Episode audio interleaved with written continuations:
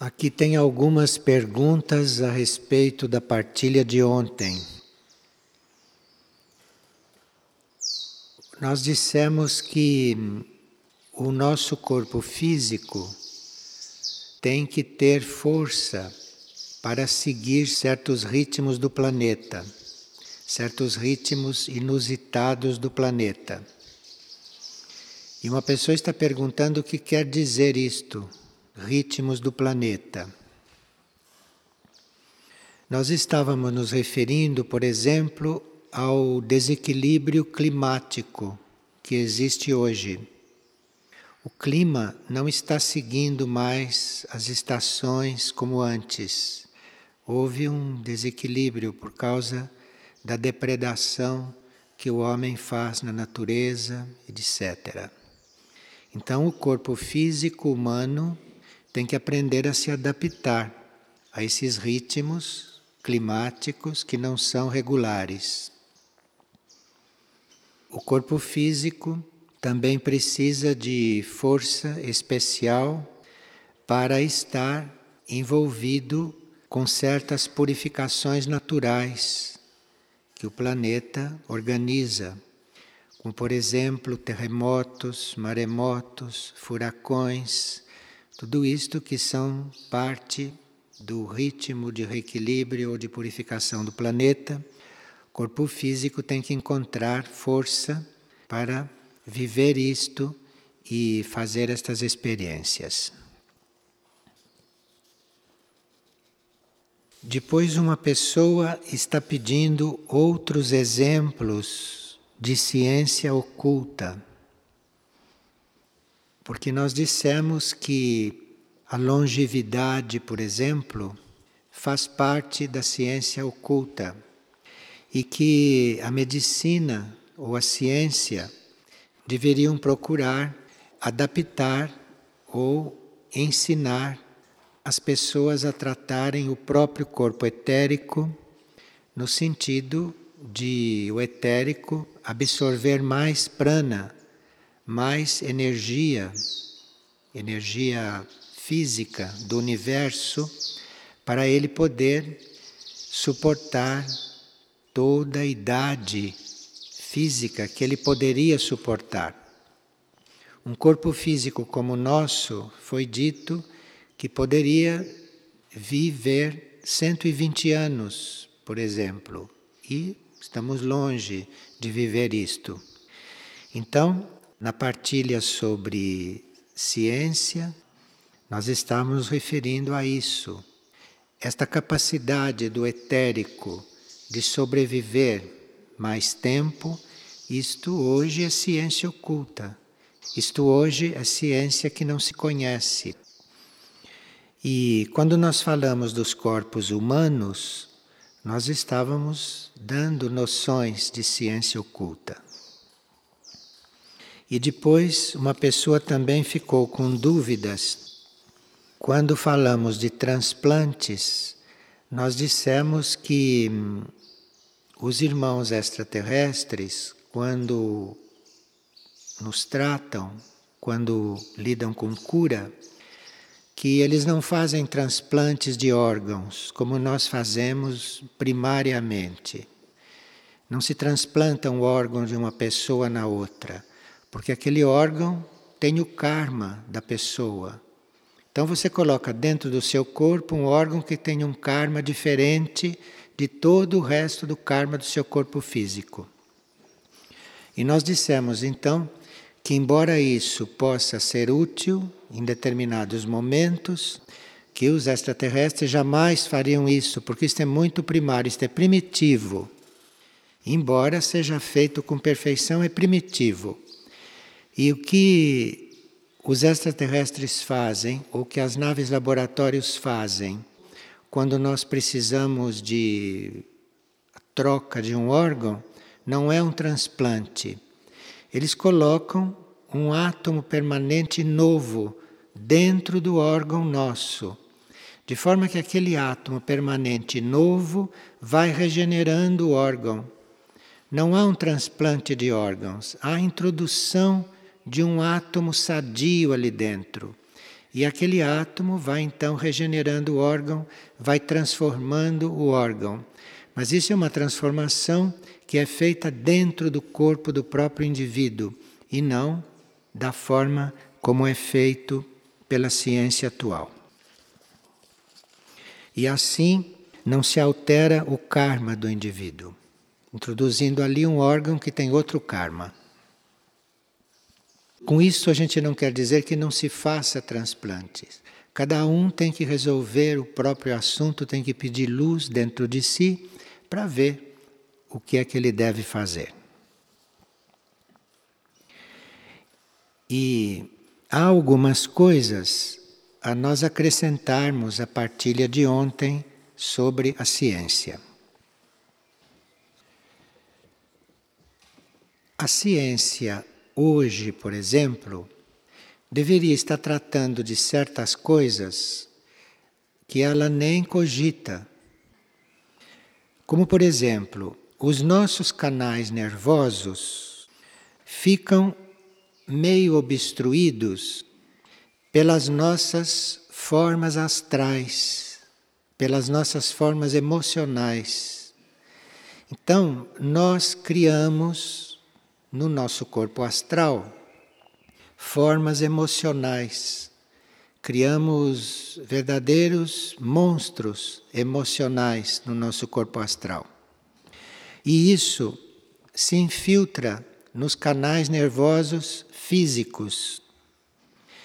E essas formas astrais, que não são sadias, se introduzem dentro dos canais nervosos e ali se decompõem, se decompõem no astral do nervo. E isto então causa uma série de situações para o corpo físico. E a ciência de hoje já deveria estar num campo mais sutil, nos dizendo estas coisas e desobstruindo os nossos canais nervosos no corpo físico destas coisas astrais. Isto é, colaborando com cada um de nós para que a gente não ficasse com esta decomposição astral dentro dos nossos nervos, dentro dos nossos canais nervosos. Uma outra coisa que a ciência teria que ver mais claro hoje, está cuidando disto, é que as nossas enfermidades ou os nossos incômodos físicos têm sempre a ver com os processos do planeta. Então, se o processo planetário está passando por uma determinada crise, aquilo reflete na humanidade como certos tipos de doença, certos tipos de incômodos. Então, nós teríamos que ser ajudados, não? A ver em nós mesmos o que, que está acontecendo no nosso corpo que não é nosso, que é um processo que é um processo mundial, que é um processo do planeta. Então, por exemplo, se as águas devem mudar de posição, se as águas devem subir, deve começar a surgir alguma coisa na humanidade que eles chamam de epidemia ou chamam de mal planetário, deve começar a surgir alguma coisa que corresponde à subida das águas. Então isto tem que ser tratado não só como uma coisa específica de um órgão, de uma parte do corpo, mas teria que ser tratado como uma atitude nossa de colaboração com a natureza ou uma atitude nossa de colaboração e de compreensão com algum acontecimento mundial que esteja acontecendo. E depois, a ciência já estaria na hora de reconhecer que aqueles que funcionam pelo sistema dos chakras, a ciência teria que conhecer os males físicos e etéricos ou emocionais, psicológicos, que vêm do mau funcionamento dos chakras. E a ciência nem cogita disto. Isto é, se regular um chakra, isto pode querer dizer sanar uma enfermidade que veio, que está ali, porque aquele chakra não está funcionando direito. Então, discernir o que é produto de um mau funcionamento de um chakra e o que é uma enfermidade que precisa ser tratada eventualmente com medicamentos, eventualmente com outros tipos de tratamento. E hoje já existem muitos seres que não estão com o sistema dos chakras tão ativo quanto se estava, mas que já estão desenvolvendo o consciente direito. E este consciente direito tem muitas áreas a desenvolver, além dos três centros do consciente direito que nós já conhecemos, mas tem muitas áreas, além disto, a desenvolver. E a ciência hoje mal desconfia que existe um cérebro direito que é diferente do cérebro esquerdo. Mas esperemos que eles transfiram esta coisa do cérebro, que é um pedaço de carne, para o consciente, para o consciente direito realmente.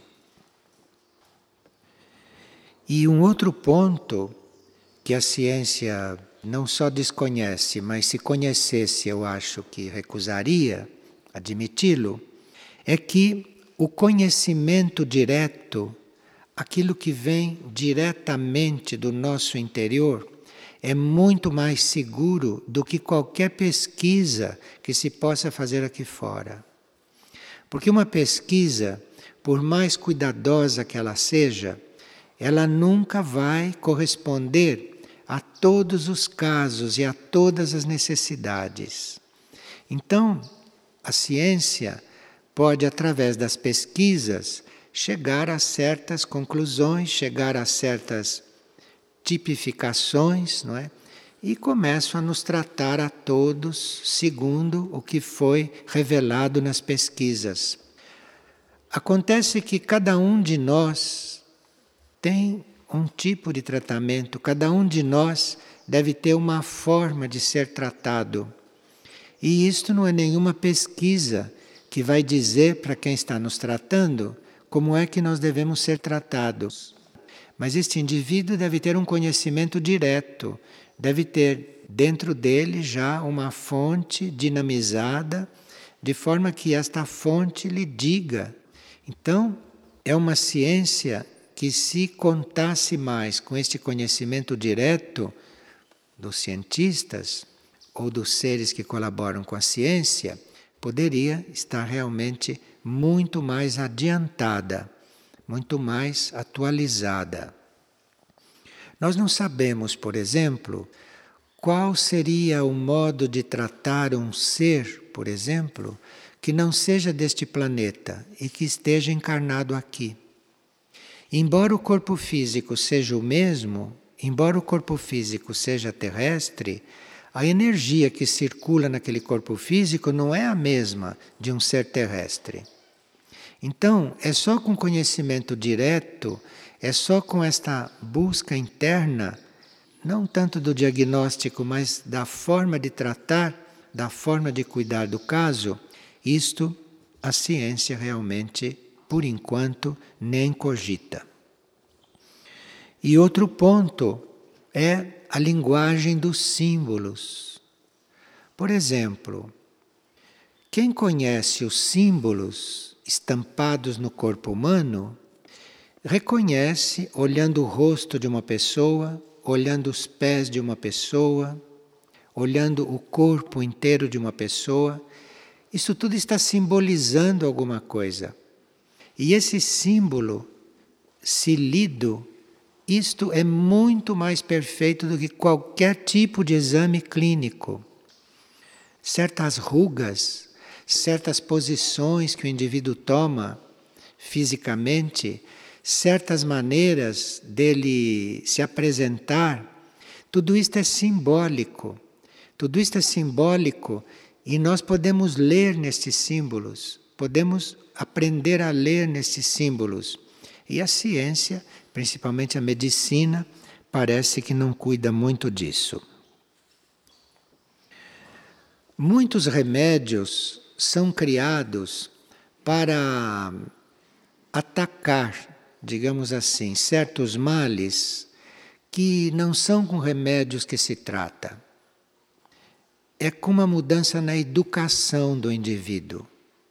Então, se o indivíduo faz mudanças na sua educação, ou se ele se educa em certos pontos que ele não está educado, então, se se cuida da educação de uma pessoa, muitos males, muitas reações, muitas doenças ou vão ser evitadas, ou vão ser transformadas, ou vão ser muito aliviadas.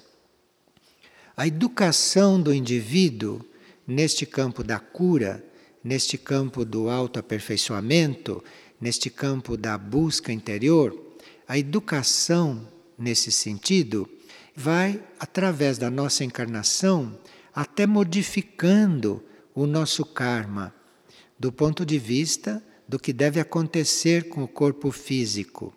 E disto realmente a ciência nem cogita. Não coliga a educação com isto, a não ser em processos de higiene, em processos de coisas bem materiais, bem evidentes, que só não vê quem não quer. Aí sim, e com certos exageros, porque lavar muito certos alimentos, lavar muitas coisas, não sei se isto é adequado, mas é melhor lavar do que em certos casos não lavar. E assim então muitas coisas, não? Muitas coisas que se fossem assumidas pelo chamado mundo científico, então a humanidade poderia ser muito mais educada, a humanidade poderia ser muito melhor informada. Agora, nós citamos ontem a ciência cósmica. Então, se esta ciência atual não chegou a abordar nem estas coisas primárias que dizem respeito ao que a ciência deve estar tratando e deve estar desenvolvendo, que dirá a ciência cósmica.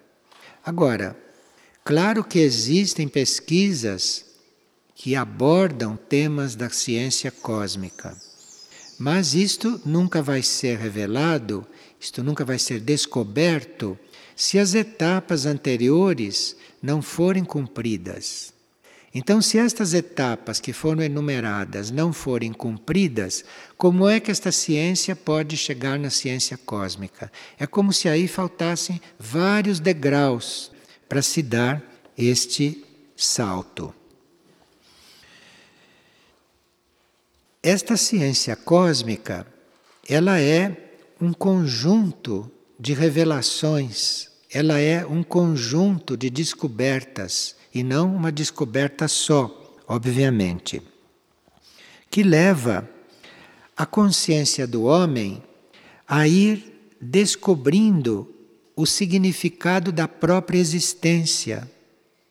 Então, como é que nós queremos ter ciência cósmica se ainda não sabemos o significado da nossa própria existência individual? Então, deve ter meios da ciência ir descobrindo por que que nós existimos, o que que nós estamos fazendo aqui, qual é a razão da nossa vida. Imagine se a ciência se ocupasse disto. E isto é um assunto científico. Isto não é só um assunto filosófico. Isto é um assunto científico também. Então, qual é o significado da nossa existência? Para que que nós estamos aqui? Então, isto daria para a ciência toda uma outra extensão. E o que é esta vida única? Quais são os sinais desta vida única? Onde estão as manifestações desta vida única? Entre as coisas que estão manifestadas, o que que está representando a vida única? O que que não é divisão? O que que é íntegro? o que que não está dividido. Enfim, isto são buscas que cabem à ciência fazer, porém buscas internas. Então, o significado da nossa própria existência e o significado da vida única, da vida em si e das suas manifestações, a ciência devia estar se ocupando disto e não de pesquisar coisas para resolver coisas circunstanciais, resolver coisas físicas, que é chamado de manutenção da vida. Como que você pode manter uma vida se você não sabe o significado daquela vida? Se você não sabe o que está fazendo nesta vida? Que significa manter a vida se você não sabe o que está fazendo na vida? Percebe? Então, esta divisão entre ciência e todas estas coisas que são profundamente científicas, isto ainda não está despertado nestes que estão a cargo desta ciência. E enquanto também nós não conseguirmos transcender este nível de conhecimento mental, nós não passaremos de um certo grau de evolução. Porque o conhecimento não é mental. O conhecimento está num nível superior. O conhecimento, as impressões estão num nível do ser, num nível nosso, muito além do nível mental. E o nível mental serve muito para refletir de uma determinada forma esse conhecimento nos nossos níveis mais densos. Imprimir, por exemplo, no nosso cérebro este conhecimento interno, que é um conhecimento que não tem nada a ver com o cérebro e que não tem nada a ver com a mente. É um conhecimento que está num outro nível. Então, vamos aguardar, não é? Que a ciência tome esses rumos, ou que a ciência chegue nestes pontos, não? antes que muitas coisas estejam comprometidas, não só na saúde humana física, mas também na saúde da mente humana, principalmente. Aqui uma pessoa está pedindo que a gente veja um significado desta frase. A devoção e a humildade são a base da entrega. Sim, uma entrega nossa aos níveis superiores necessita tanto de devoção quanto de humildade para ser uma entrega melhor, para ser uma entrega mais real. A devoção é uma energia que corresponde a uma invocação nossa. Quando a gente é devoto de algo, ou quando nós estamos aplicando a energia da devoção, na realidade, nós com isso estamos elevando a nossa energia. A devoção eleva, porque a devoção é para um nível superior. A devoção tende a nos levar, ou a nossa energia tende a subir através da devoção, porque você é devoto de algo superior, você é devoto de algo que está num outro plano, num plano mais elevado. Então a devoção corresponde à elevação da sua energia. E a humildade equilibra esta elevação. Porque a humildade subentende a aceitação de si, subentende nós ficarmos em paz, subentende nós ficarmos equilibrados e harmonizados no nosso próprio nível. Então, através da humildade, o nosso próprio nível fica pacífico, equilibrado e harmonizado. E através da devoção há uma subida da energia que vai trazer novas energias do alto, que se encontram um terreno humilde, isto pode perfeitamente se realizar. Então, esta entrega ao plano superior, ao plano evolutivo, necessita desta verticalização que a devoção traz e desta aceitação básica e desta acolhida no nosso próprio nível, porque a humildade acolhe. A humildade não rejeita, não recusa, como outros estados o fazem.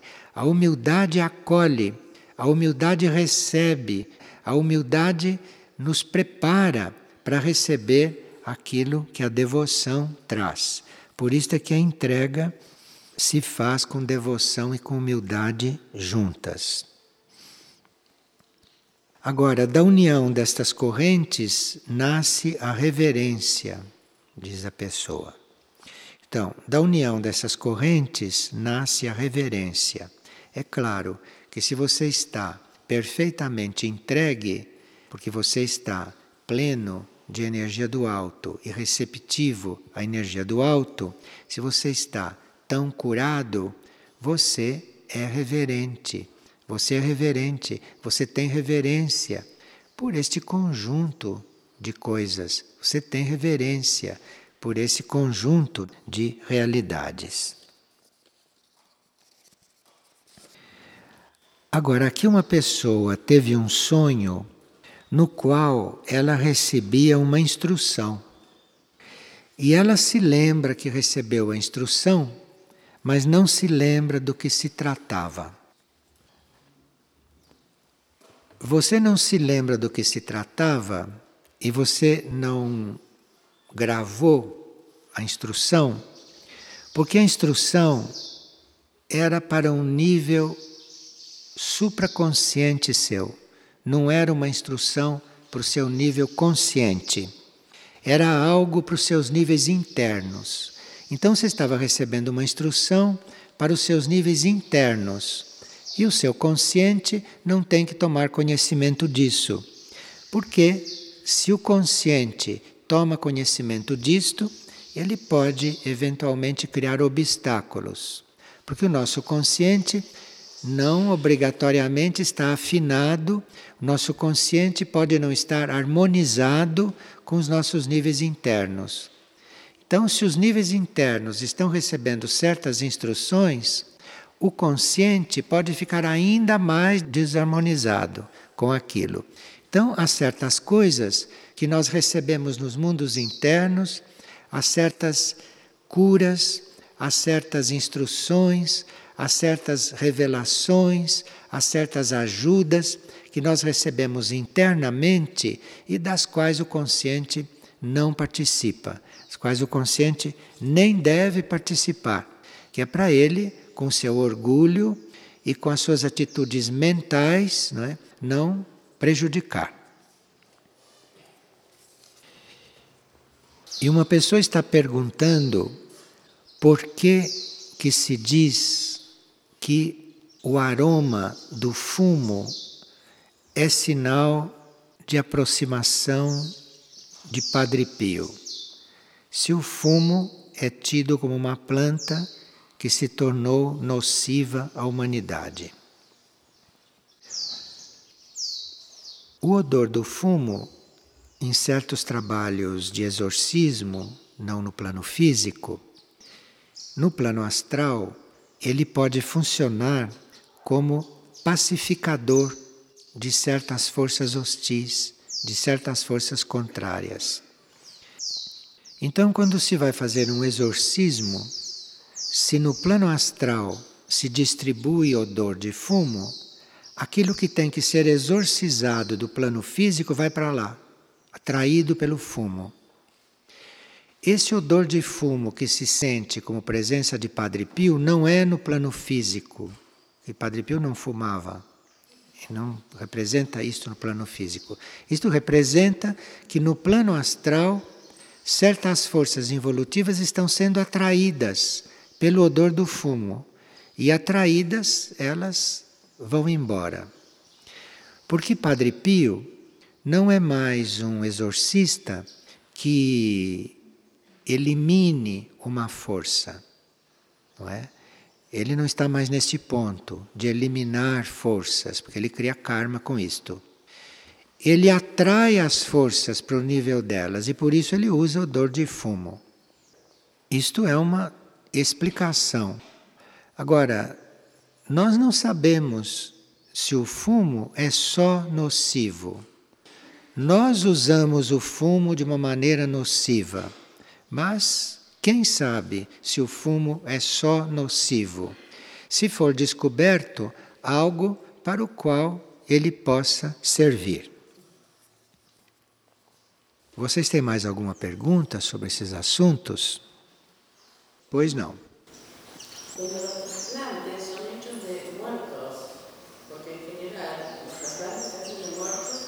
Sim. Ela pergunta quando os transplantes de órgãos são feitos de pessoas que já morreram para os vivos. Então, o karma daquele corpo é introduzido no corpo daquele que recebeu o transplante. Não importa que o indivíduo já desencarnou. Mesmo com ele desencarnado, aquele órgão tem um karma. Pois não.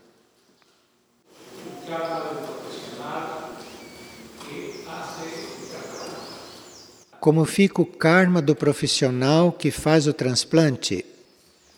É claro que aquele profissional cria um karma com as pessoas que ele está tratando. Aliás, não é só nesses casos que se cria karma.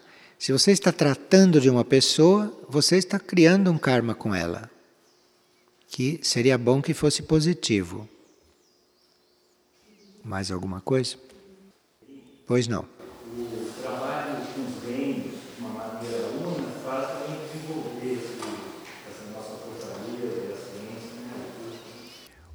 com os reinos, o trabalho com os reinos é fundamental, porque o reino humano não está sozinho no planeta. O reino humano está acompanhado de vários outros reinos.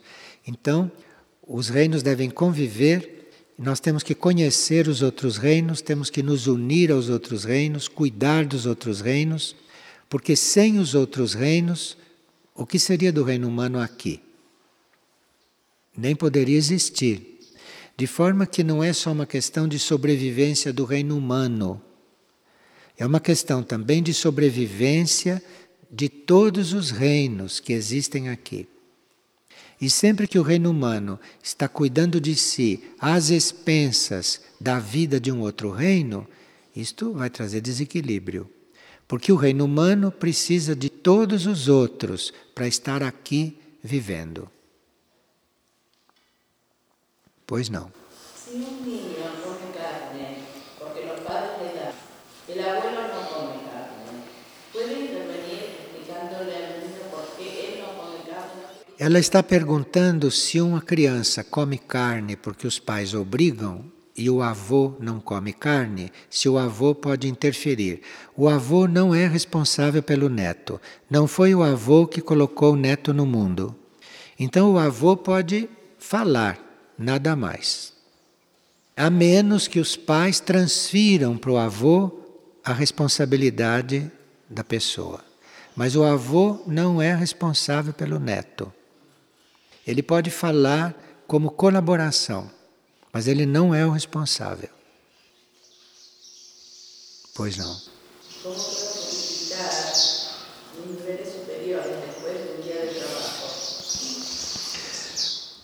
Você precisa se considerar um ser que está dentro de corpos e não se considerar o seu corpo. Não se considerar a sua personalidade, essa sua figura humana. Você vai se considerar a energia, a alma que está dentro desses corpos, que é para você poder cuidar do seu corpo corretamente. Se você está envolvida com seu corpo, se você está identificada com seu corpo, você não tem condições de cuidar dele corretamente. Você precisa não estar envolvida com ele, você precisa se considerar um ser espiritual dentro daquele corpo para você poder transmitir para aquele corpo uma coisa correta. Mas se você se põe no mesmo nível daquele corpo, você não vai poder tratá-lo corretamente. Porque nós não temos que estar exigindo coisas do nosso corpo, é o contrário. Nós temos que estar servindo ao corpo, ao corpo como material. Ali tem um material em evolução. E nós estamos dentro de um corpo para servir aquele material, para transformar aquele material. Isso muda completamente a nossa forma de tratar o corpo.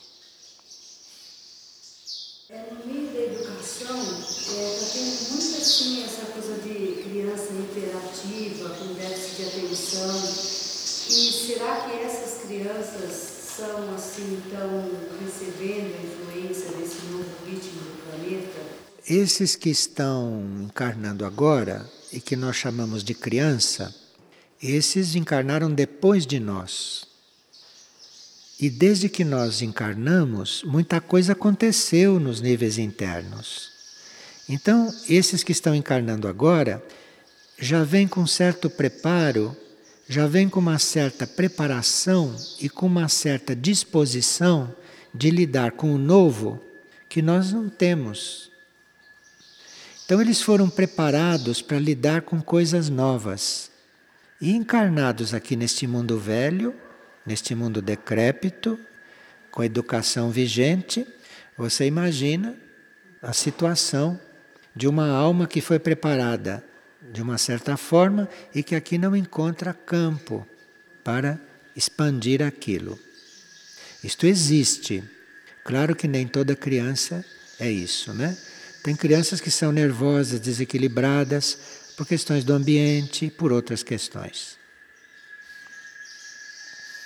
Então precisa distinguir a criança desadaptada da criança que tem algo a expressar e que não está podendo. Precisa distinguir essas coisas. Porque uma precisa de tratamento e a outra precisa de ser compreendida para ela poder expressar. Mas nós é que teríamos que ter esta disposição. E não de querer impingir na criança aquelas mesmas formas que nos impingiram. Porque hoje é diferente. Você vê, todos nós fomos educados com senso de propriedade, não é? Você vai falar em senso de propriedade para um ser moderno que nasce hoje, isso é uma. Isso é uma. Para ele é um, uma contaminação. E veja a situação desta alma. Só estou te dando um exemplo, né? o senso de propriedade. E assim tem tantos outros. Pois não.